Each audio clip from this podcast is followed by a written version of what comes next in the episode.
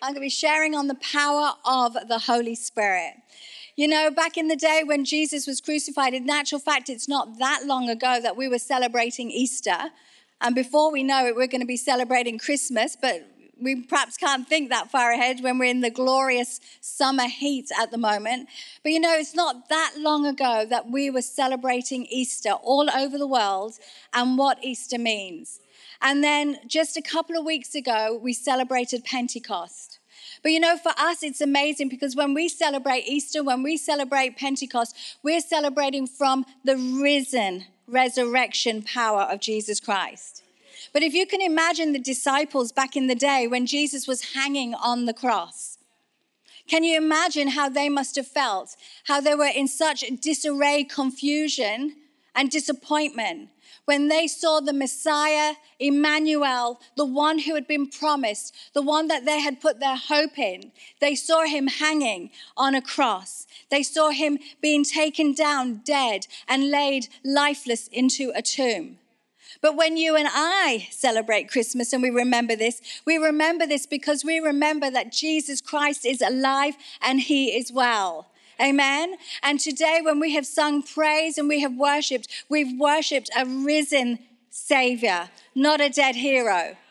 We are on the other side of the cross. I truly believe with all of my heart that the Holy Spirit is desperate to actually do it again in our city, do it again in our lives, do it again in our nation, to do it again in our world.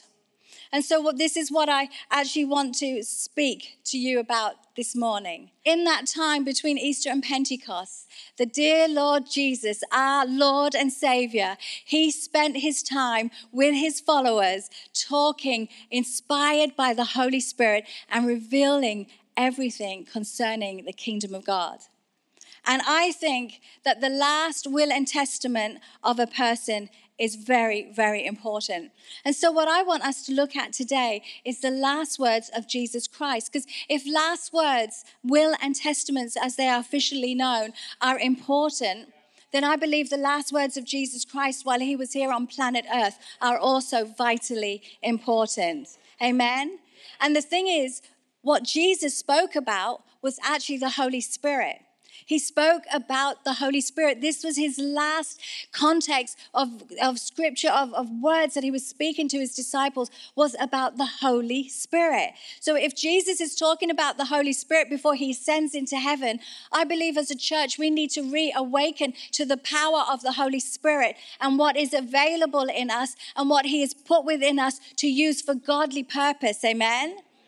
You see, we've been singing today about God the Father, God the Son, and God the Holy Spirit.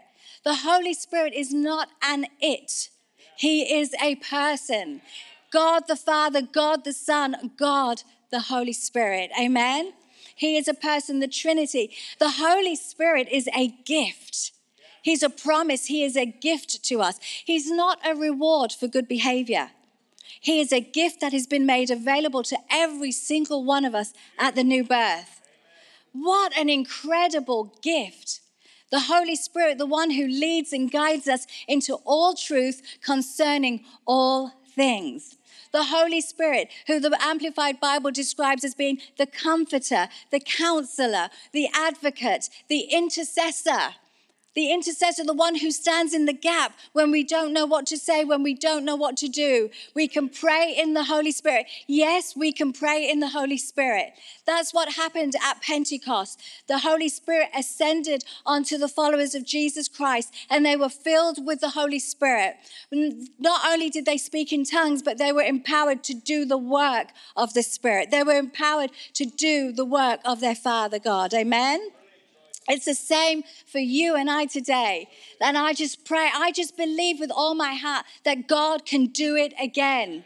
He can do it again. We've just got to wake up to what He wants to do again. Amen. It's time to shake off the sleepy dust out of us, our lives and to be up front and center. You know what amazes me? Is that Jesus said to all the followers, there was about 500 of them, He said, Do not leave Jerusalem without the gift. And I'm going to read that scripture in a moment. But how many people were found in the upper room? 120.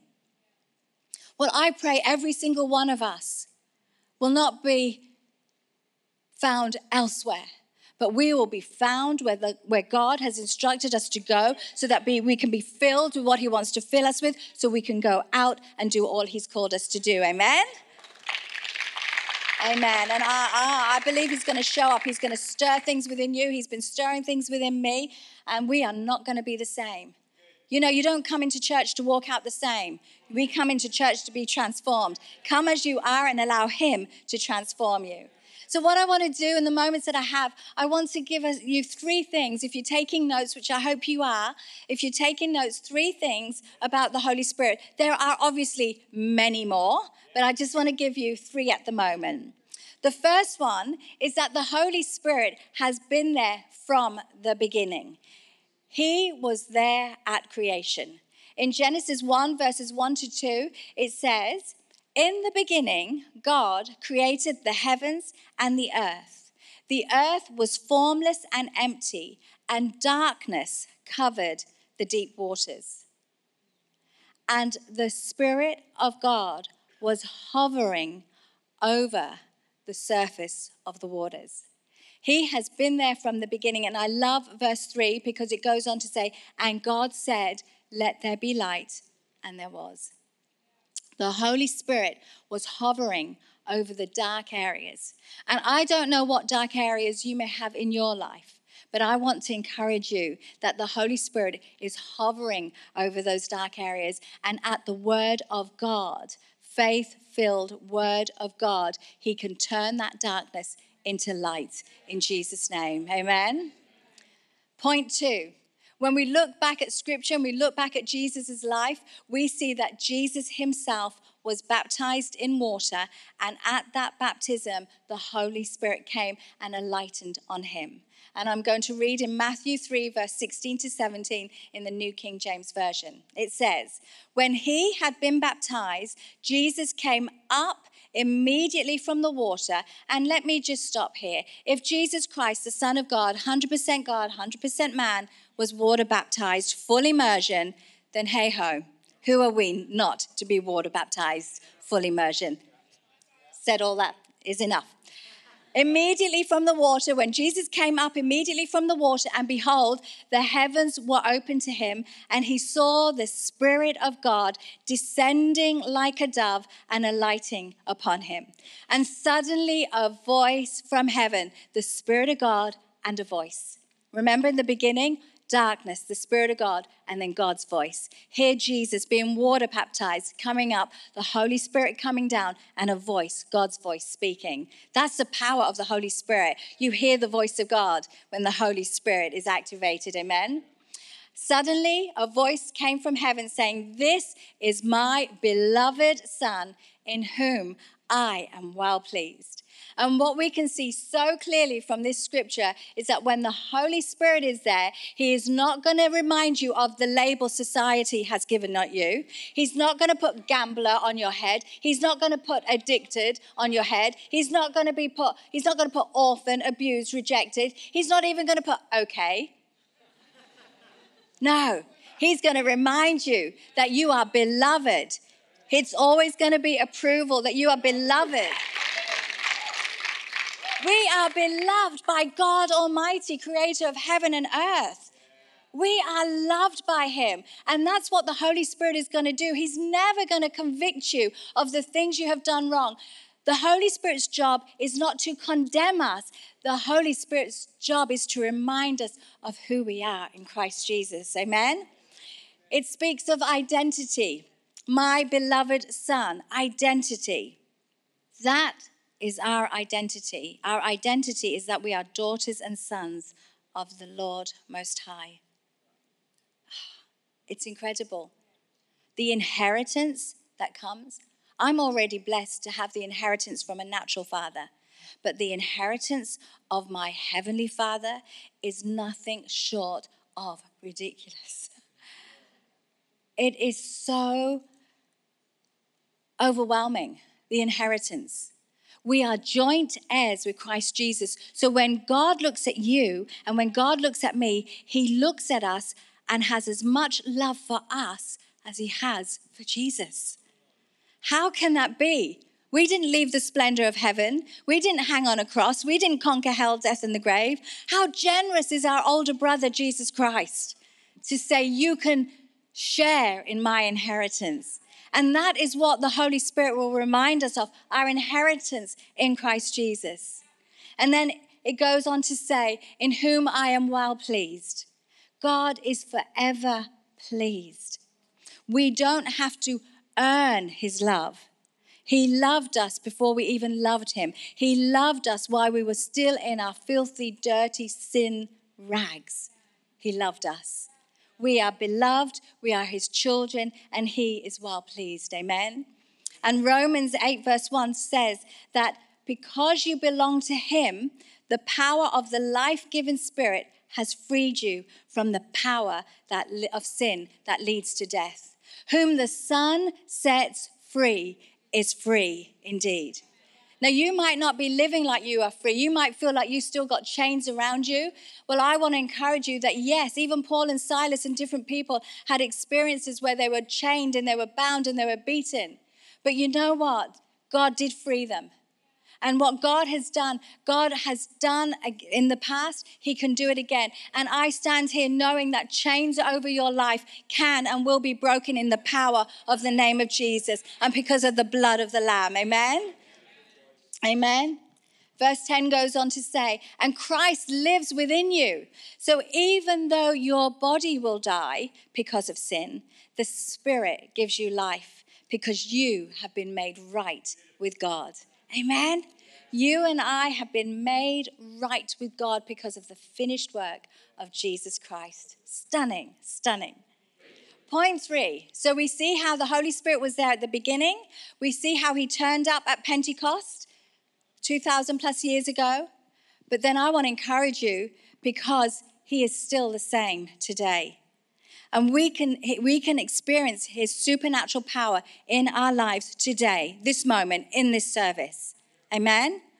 Jesus showed himself to his disciples. And in Acts verses 1 to 3, I want to just read what he did when he showed himself to his disciples from Easter to Pentecost. Jesus showed himself alive after his suffering in Gethsemane and on the cross by a series of many infallible proofs and unquestionable demonstrations, appearing to them, his followers, over a period of 40 days and talking to them about things concerning the kingdom of God.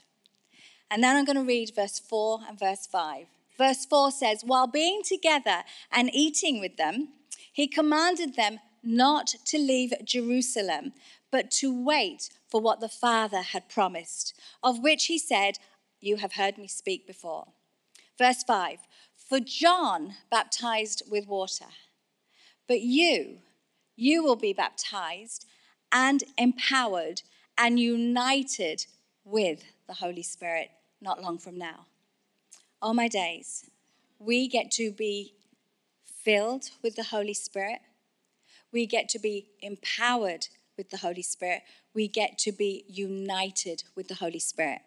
And if you and I are going to be united as individuals, we need to first and foremost be united with the Holy Spirit. There is something that comes about in those of us who've made Jesus Christ our Lord and Savior that is not actually relatable to anybody who has not.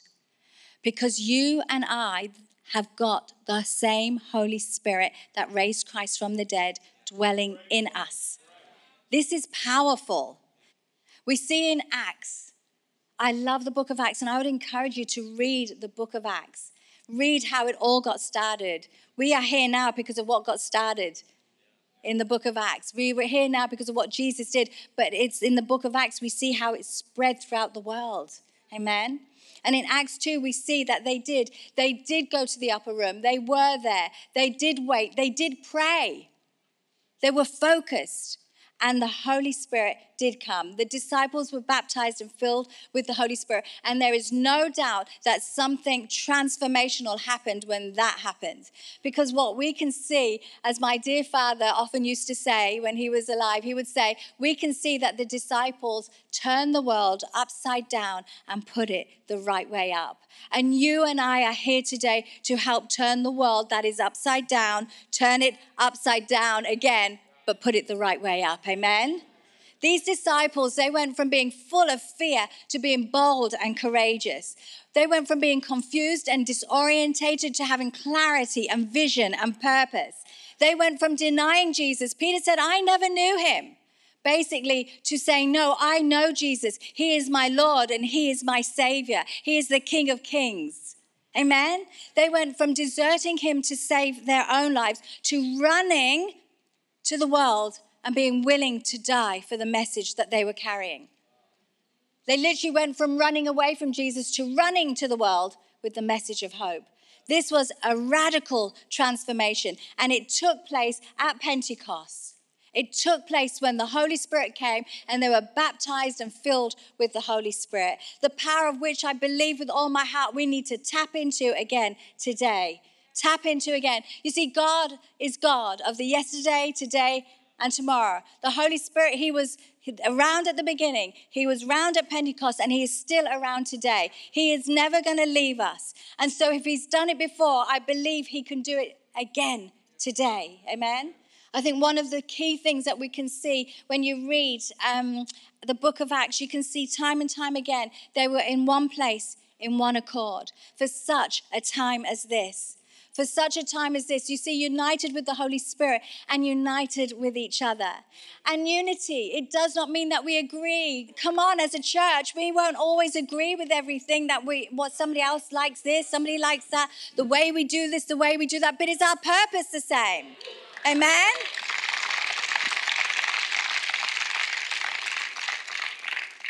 There is power, power in being united. We can get so much more done being united. And what I want to actually read now is a portion of scripture found in Acts, and it is literally what we frame building our church on. We figured if it was good enough for the early church, it's so good for us. So, Acts 2, verses 42 to 47 in the message translation is a signature portion of scripture for us as a church.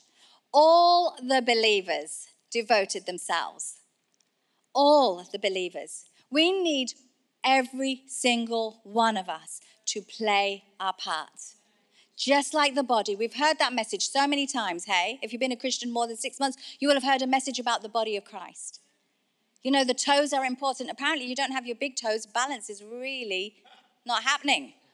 Just your big toes. All the organs that you can't see that are so vital to functioning as a body. Or I don't know what you can bring, but God has put something on your life that you can bring. Do not disqualify yourself. Don't disqualify yourself because of your age, because of your gender. Don't disqualify yourself because of your skills or lack of. There is something that you can do because all the believers, if you believe you're included, devoted themselves, which means they placed value they placed value to the apostles' teaching and to fellowship. To the apostles' teaching means they placed value on input. There was a pattern of sound teaching coming from them.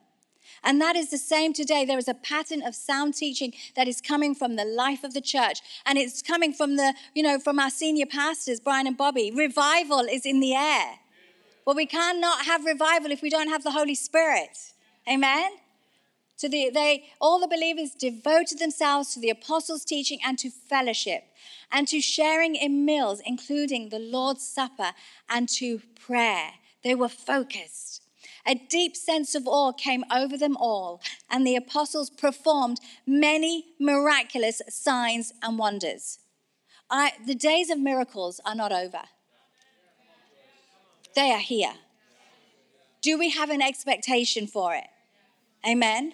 We've got people in our congregation, our church family, who need a miracle. And we have expectation for it. The miraculous, wondrous working power of Almighty God. Amen.